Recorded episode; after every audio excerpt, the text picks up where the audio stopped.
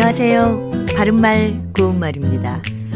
배움과 관련해서 많이 사용하고 있는 말 중에 사사란 것이 있는데 흔히 예술 분야에서 어떤 선생으로부터 배웠다고 할 때 쓰는 단어지요. 그렇다면 누구에게 사사받았다. 과연 이 표현은 맞는 것일까요? 사사는 스승사자에 일사자를 쓰는데 스승으로 섬기는 것 또는 스승으로 삼고 가르침을 받는 것을 뜻합니다. 따라서 누구에게 사사 받았다라고 하면 의미가 아주 이상하게 꼬입니다. 이 경우에는 누구를 사사하다의 형태로 말하는 것이 맞습니다. 또 누구에게 무엇을 사사하다로도 쓸 수 있어서 그는 김 선생에게서 창을 사사했다라고 하면 그는 스승으로 섬기는 김 선생에게서 창을 배웠다는 뜻이 됩니다. 그리고 배움과 관련해서 사숙이라는 표현도 사용하고 있는데요. 이것은 사사와는 차이가 있는 말입니다.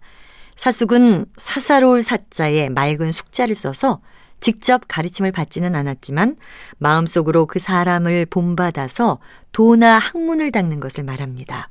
예를 들자면 퇴계 이황이나 도산 안창호 같은 분들은 오래전에 살았던 분들이기 때문에 우리가 그분들로부터 직접 가르침을 받을 수는 없지요.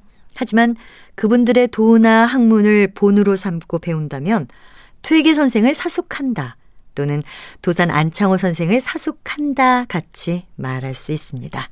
바른말 고운말 아나운서 변희영이었습니다.